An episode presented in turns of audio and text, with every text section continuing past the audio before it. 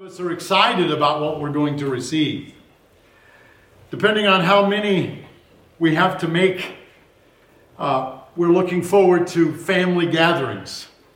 If we have to make more than two family gatherings, not so exciting. But if we're making those family gatherings, sometimes we look forward to those family gatherings because sometimes, uh, even though we live in close proximity, we may not see some of those relatives very often. So we're excited about having those times to get together.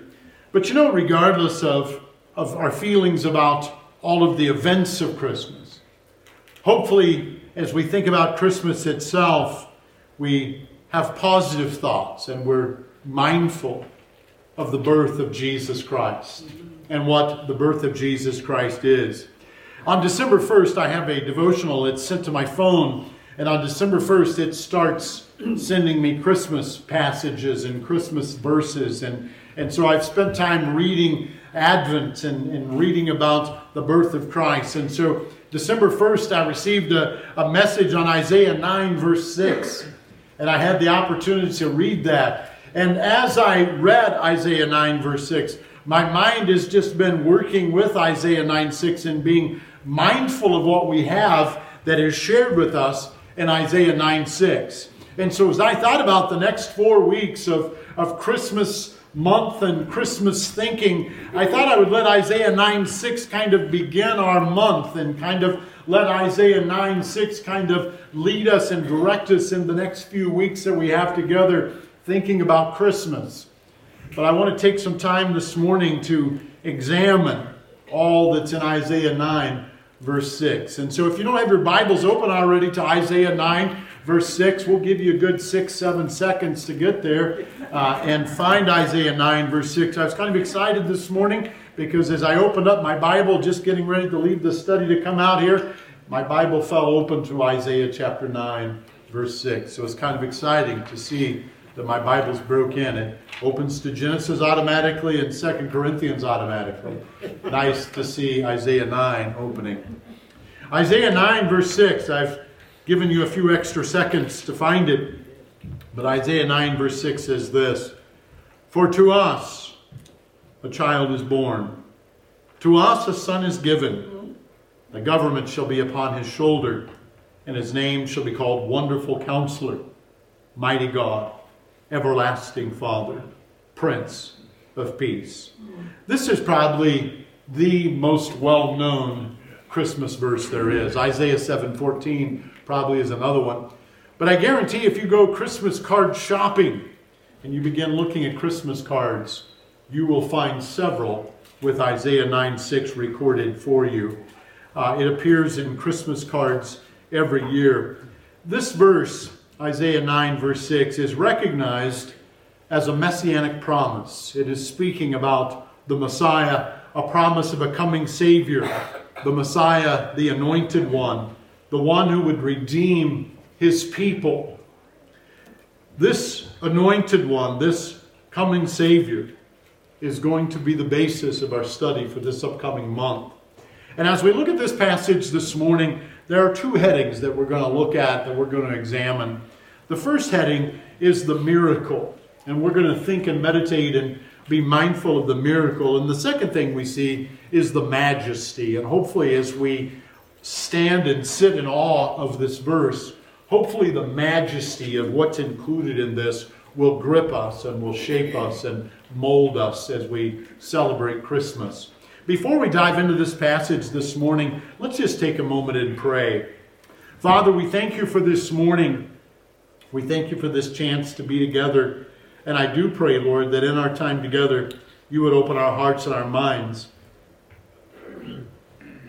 Open our hearts and minds to what you have for us, Lord.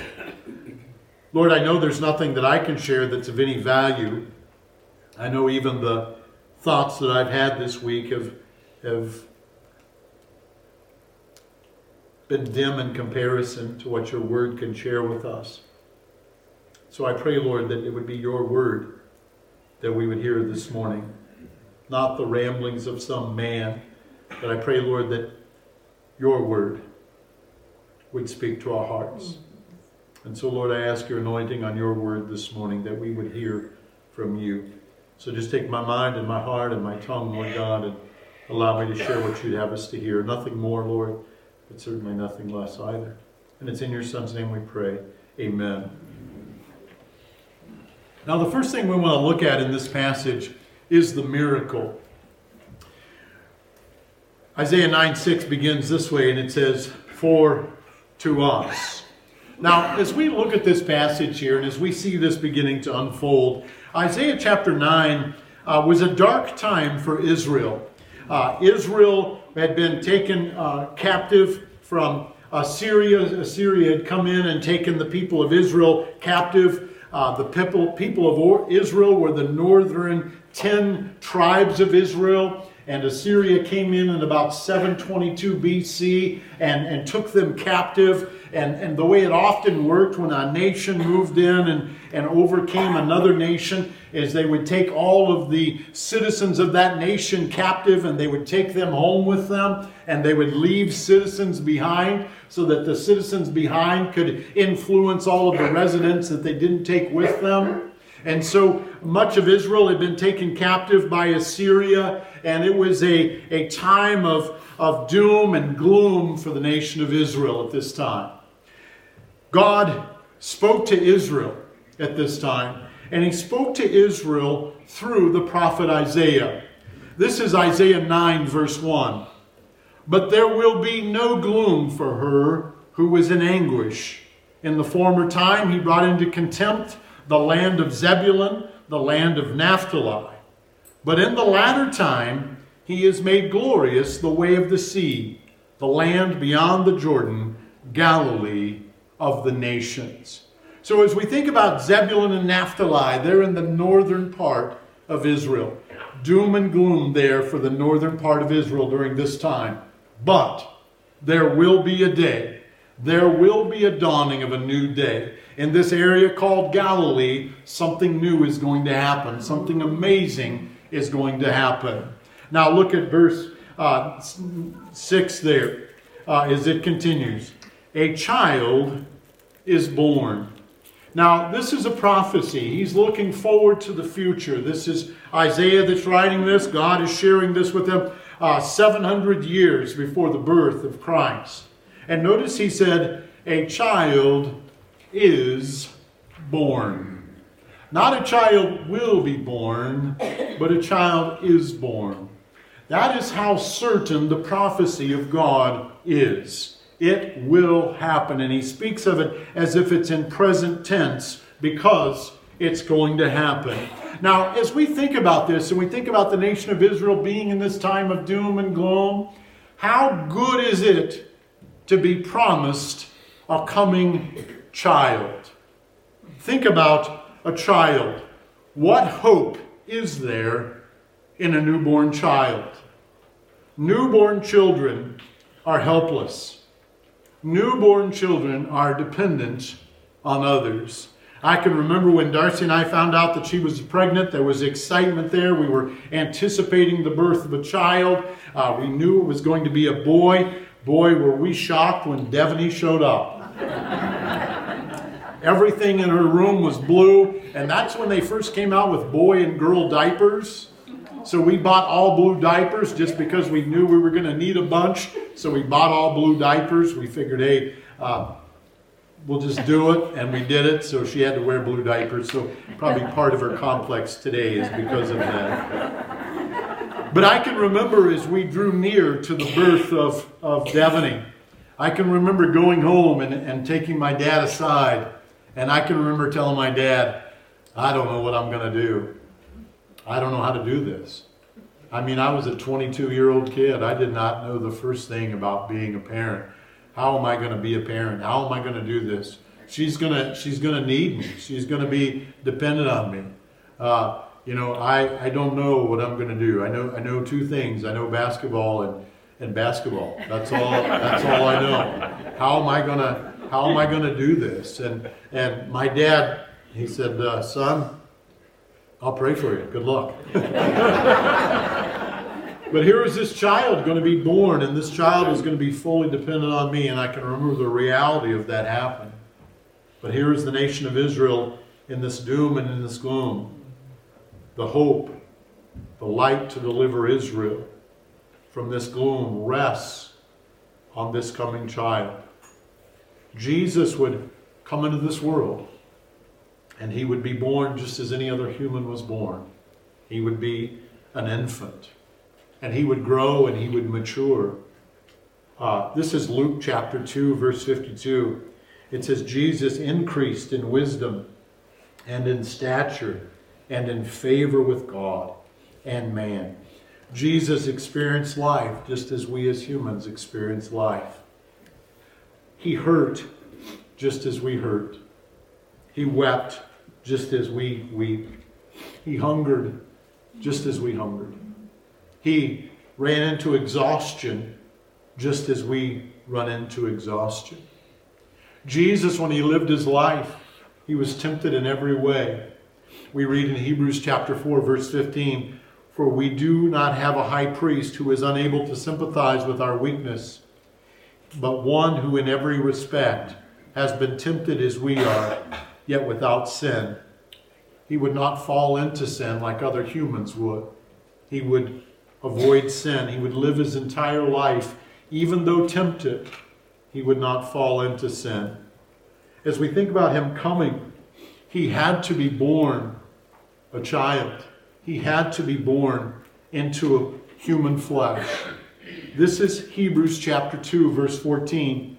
Since, therefore, the children share in flesh and blood, he himself likewise partook of the same things, that through death he might destroy the one who has the power of death, that is, the devil, and deliver all those who through fear of death were subject to lifelong slavery.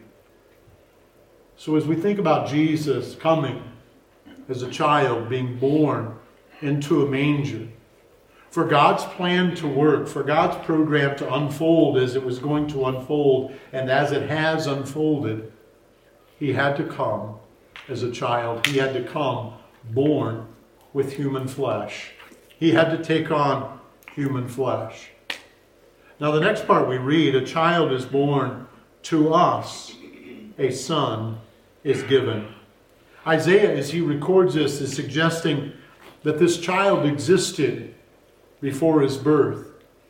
And as we think about this, this phrase, speaking of his pre existence, we see the pre existence of Christ in other places in Scripture. This is Philippians chapter 2, verse 6.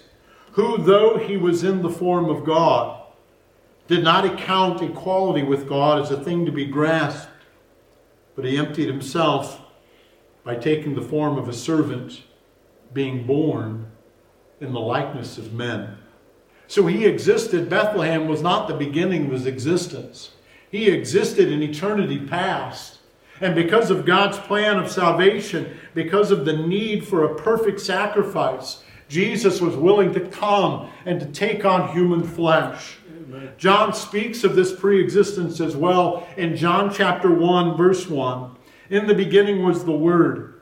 The Word was with God, and the Word was God. He was in the beginning with God.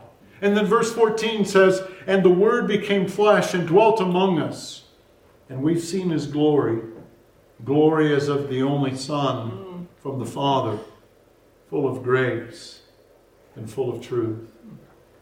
Jesus was with God, and Jesus was God. And he took on human flesh and he dwelt among us. He tabernacled among us. That's what that word means is to tabernacle. He tabernacled among us. The tabernacle was something that was in the Old Testament, that was the presence of God. Jesus Christ tabernacled among us. He dwelt among us. He was here, the very presence of God with us. Thinking about this Son, God giving His Son.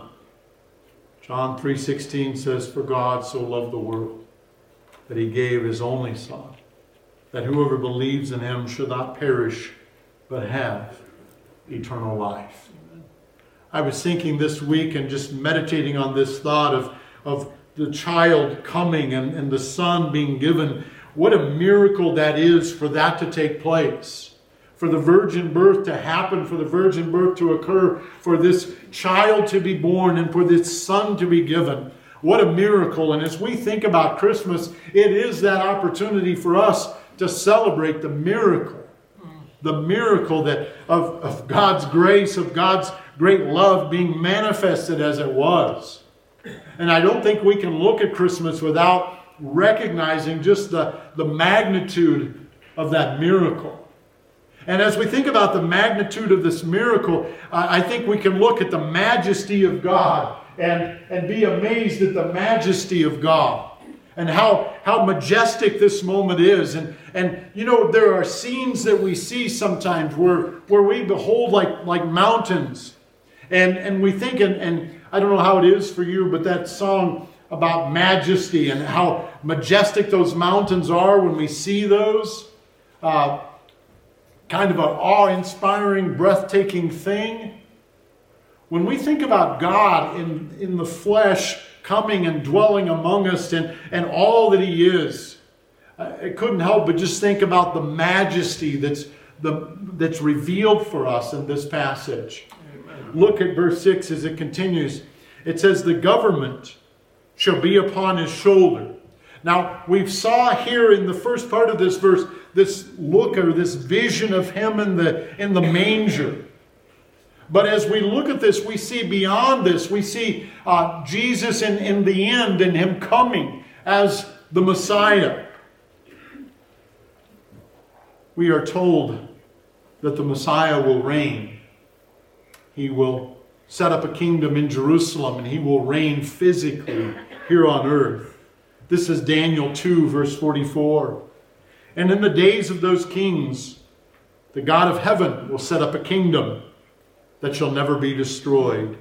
Nor shall the kingdom be left to another people. It shall break in pieces all of these kingdoms and bring them to an end, and it shall stand forever. That's the kingdom of the Messiah. When he comes, all other kingdoms are going to be destroyed, and his kingdom will not be overcome. His kingdom will last forever. Until that time comes, he reigns over an unseen kingdom. He reigns as Lord in the hearts of believers. Luke chapter 17, verse 20 says this Being asked by the Pharisees when the kingdom of God would come, he answered them. The kingdom of God is not coming in ways that can be observed, nor will they say, Look, here it is, or there. For behold, the kingdom of God is in the midst of you. Now, there will be a time when Jesus comes and sets up that kingdom and reigns physically here on earth. But right now, he's reigning in the hearts of believers, and we recognize him as our Lord and as our Savior. And that kingdom is alive and well, the government upon his shoulders. His name shall be called Wonderful Counselor. I searched this word wonderful and sought what this would be, and I found this definition. In English, wonderful means extraordinarily good or great, exciting, a feeling of wonder, marvelous, extremely good, exciting or causing marvel, tending to excite wonder, surprising, extraordinary, surprisingly excellent, very admirable, extremely impressive. As we think about him being a wonderful counselor, we can think of him as being extremely impressive. We caught a glimpse of Jesus as this wonderful counselor during his earthly ministry. We've been looking at his earthly ministry on Wednesday nights and every time there's a crowd of people together, Jesus begins teaching. Jesus begins teaching and a crowd of people assembles. It works both ways. Where two or three are gathered, Jesus is teaching, and usually thousands show up afterwards. That's just the way it works. But Jesus spoke as he taught. He spoke the word of God, the very words of God to them. And their ears were hungry, their ears were thirsty for that. And God and Jesus uh, gave such great uh, wisdom and godly knowledge because he himself is God in the flesh. And he proclaimed that as the people gathered. In fact, some of the officers, the chief priests and Pharisees, sent some officers to arrest Jesus. And they showed up when Jesus was in one of those teaching times, and people were gathered, and they returned to the chief priests and the Pharisees empty handed. And the chief priests and the Pharisees said, Why didn't you arrest him? And it says this in John 7 46. The officers answered, No one ever spoke like that man. Extremely impressive counselor, even when he was here speaking and teaching physically. Jesus shared in John 14, verse 6 I am the way, the truth, and the life. No one comes to the Father except through me. Jesus himself is the truth. Jesus himself teaches the truth. He is the counselor who knows everything, he knows all truth. Thankfully, we don't have to wait for a future date because all of the truth that Jesus taught is recorded for us in the Word. And we have that. We can glean from his teachings because it's been recorded for us and it's been protected for us throughout the years. They've tried to destroy it. The Word of God stands. And we have that for us, that, that teaching. The next phrase says, Mighty God. Some have suggested that this just means that he was a, a godlike person, that he was had such godlike characteristics. But Jesus was and is 100% God. That didn't change when he became a man. He was still 100% God, even though he was 100% man. This is Colossians 1, verse 19. For in him the fullness of God was pleased to dwell. Notice the word all there.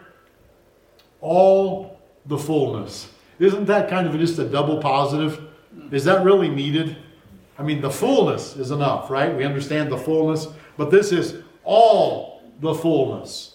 So, just in case you're thinking that maybe it's not full, all the fullness. You know how it was when you stood up after Thanksgiving dinner? You experienced all the fullness. You were thankful that you wore those stretchy pants. All the fullness. All of it dwelled in Jesus Christ. Fully mighty God dwelling amongst us. He is God Almighty, the second member of the Trinity. Nothing is impossible with God. Nothing is impossible with Jesus. Isaiah understood that the Messiah would be God in the flesh. He understood that. Now it says everlasting Father here. And this is kind of an interesting phrase. We certainly know that Jesus is eternal. Uh, we see in eternity past that he was here, he was involved in creation. Uh, to be here before time, you have to be outside of time. To be outside of time is to be eternal. We recognize that in Jesus. When, G, when John was on the Isle of Patmos and he stood face to face to Jesus, we read this When I saw him, I fell at his feet as though dead, but he laid his right hand on me, saying, Fear not. I am the first and the last, the living one. I died, and behold, I'm alive forevermore. I have the keys of death and Hades. Jesus is everlasting. But what about this thought of being everlasting Father? As we look at the Trinity, we see Jesus being one in essence with the Father, uh, certainly distinguished from the Father, but he and the Father are in perfect agreement one in essence. John 10, verse 30, Jesus said, I and the Father are one. Perfect agreement on everything, perfect in essence and everything. Jesus being the perfect representation of the Father. One commentator mentioned that the everlasting Father could speak of Jesus being the Father of eternity, thinking about his role in creation uh, Hebrews chapter 10, verse 12 says, or Hebrews 1, verse 10 says this And you, Lord, laid the foundation of the earth in the beginning. The heavens are the work of your hands. They will perish, but you will remain. They will all wear out like a garment. Like a robe, you will roll them up. Like a garment, they will be changed. But you are the same, and your years will have no end. Everlasting. Jesus is everlasting. It says here, the Prince of Peace. Jesus is the one. When he rules, there will be perfect peace. I often think about this when I hear people say, I pray for world peace. The only time there's going to be world peace is when Jesus Christ is king and he's reigning physically here on earth. Until then, there will not be world peace. You think about it, since time began, since sin entered into the world, there's been fighting and wars and rumors of wars ever since then. And it seems like the longer we are, the older we get, the more and more wars, the more and more rumors of wars there are. Remember World War One? Some of you do. Remember World War One? Uh, they said it was the war of all wars. It was the war to end all wars. It was the Great War. But you know the crazy thing about World War One? There's a World War Two. Because World War One, the Great War, was not the war of all wars to end all wars. Because wars continue to happen. But when Jesus Christ comes to reign, there will be world peace. So when people are praying for world peace, they're praying for the coming of the Lord Jesus Christ, because that will be the only time there will be world peace. When Jesus rules, there will finally be that peace. But you know, as we think about the peace, Jesus being the Prince of Peace, Jesus Christ is the only one that can bring us peace with God the Father. Because of our sin, we're born enemies of God. There's no peace between us because of our sin and God. Romans 5 1 says, Therefore, since we've been justified by faith, we have peace with God through our Lord Jesus Christ. Without the Prince of Peace, there's no peace with God. He's the only one that can bring peace for us, between us and God. But you know, Jesus Christ is also the only one that can bring us peace within ourselves. You see, there's no forgiveness of sin, and as long as we're carrying around our sin guilt, there is no peace. We're always in unrest, in that state of unrest because of sin. Colossians 1, verse 20 says this And through him to reconcile to himself all things, whether on earth or in heaven, making peace by the blood of his cross. You who once were alienated and hostile in mind, doing evil deeds. I don't know how it was for you, but I remember thinking about my own sin. My Uncle Bud was our pastor, and he was talking about sin, and I can remember sitting there thinking, man, I'm, I'm guilty of sin. I'm a sinner. I recognized as a, as a third grader that I was separated from God because of my sin.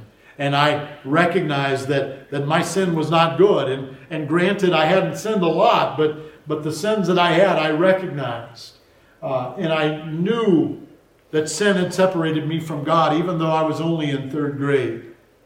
And I can remember talking to my Uncle Bud, and my Uncle Bud said, You've sinned, and I've sinned.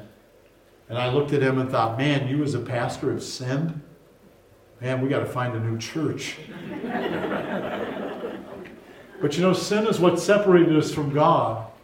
And I can remember sitting there and recognizing my need for, for salvation. And I can remember just calling on God and, and asking for my sins to be forgiven. And I remember as a third grader just feeling that weight being lifted not having that guilt of sin on my shoulders anymore. I can remember that joy. And I mean, only as a third grader, I can remember that. Peace. We can have that peace. Because Jesus Christ came into this world and he lived a perfect life. And he paid the penalty, he paid the wage for our sin. And if we would look to him and recognize him as the one who can provide that peace for us, we too can have that peace. That peace that's only available through Jesus Christ. We can't work for it, we can't earn it. It's only by faith in Jesus Christ that we can have that peace. Because Jesus Christ is the peace, the Prince of Peace. That peace that's available only through Christ. For those who turn to Jesus and surrender to Him, He brings to us the peace of God. Remember when the angels came and they made the announcement? Glory to God in the highest and on earth, peace among those with whom He is pleased. We think about that peace with whom He is pleased. How can we be pleasing to God? Psalm 147, verse 11 says this The Lord takes pleasure in those who fear him, and those who hope in his steadfast love. As this holiday season approaches, and as this holiday season picks up steam, I think there's a question that we need to ask ourselves. Have we ever surrendered to Jesus Christ? Have we ever recognized that this child that has been born, this son that has been given, have we ever recognized that he is the source of peace between us who are born enemies of God with a holy God? He's the source of peace. Without him, there can be no peace. But with Christ, there can be peace. So there you have it the miracle. To think that Jesus would leave behind heaven, take on human flesh, and dwell among us. Impossible to think about that miracle. There was a man who didn't know Jesus as Lord and Savior, but his wife did. There was a Christmas program going on at the church, and it was in the evening. And she said, I'm going to go. And he said, That's fine. I'm going to stay home and sit in my recliner. And so she left. As he sat in his recliner, the TV was in front of the windows, and the windows overlooked the lake. And as he sat there in his recliner, he heard a thump. And he went to the window to look, and there was a Canadian goose out there. And it had flown into his window. It happened on occasion, but this time it was a goose. And so he watched the goose, and the goose stood up and kind of shook it off a little bit, and the goose got a running start and flew into the window again. And he thought, man, I don't know about this goose. And he watched, and the goose got up and shook it off, and he thought, for sure this time the goose will know better. And the goose got another run at it, and he was waving his arms in the window, thinking the goose would see him. But the goose just flew into the window again. And he's just like stupid goose, and he slipped on his shoes because the goose got up shaking his head, and he could tell it was deja vu. The goose was going to do it again. And so he ran out, and he was shaking his hands in his slippers. He's shaking and gyrating at the at the goose, and the goose panicked, and the goose flew even faster and harder into the window. And he tried again to deter the goose and to stop the goose, but the goose just kept hitting the window time and time again. And he said, You stupid goose. He said, How can I show you where you've got to go? The only way is if I become a goose and I show you the way around the house. And it was at that moment that he realized the miracle that had taken place. Because God stepped out from beyond into this world and became a man to show us the way of salvation. What a miracle. The child has been born, the son has been given. What a miracle. Amen. And when we think about the majesty of that, when we think about God tabernacling among us, how can we not just step back and see how majestic that is? And you know, as we think about our Christmas, this should season our Christmas season. This should cause us to celebrate Christmas in a new way. And not in a new way, but in a, a reminded way, recognizing what we have in Jesus Christ. Amen. So, what do we take home from this? I think it's simple. We need to be reminded to us a child was born. We think about this promise being for Israel. But just as this promise was given to Abraham, it says all of the world will be blessed. Because of Jesus Christ, because he was a child that was born, even us as Gentiles have been given this gift. This child was born. This son was given. And he came into this world to take away the sins of the world, to take away my sin, and to take away your sin.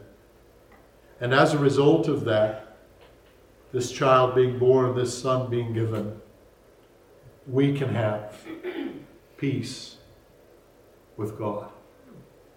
That's only through Christ. So, my question for you this morning do you have that peace? Do you have that peace with God? if you've never trusted Christ as Lord and Savior, if you've never surrendered to Christ as Lord and Savior, let this Christmas be that Christmas that you do that. Why not let today be the day that you do that? Christmas will take on a whole new perspective if you do that. Nothing like that peace with God. Maybe you're here today and you've trusted Christ at one time in your life, but sin has crept in Sin has kind of taken a hold of you. And right now, you really don't have peace with God because of that sin in your life. Today's a good day to leave that behind, to confess your sin. 1 John 1 9 says that He's faithful and just. He will forgive us of all unrighteousness. All in the Greek meaning all. He will forgive us of all unrighteousness because He is faithful, because He is just.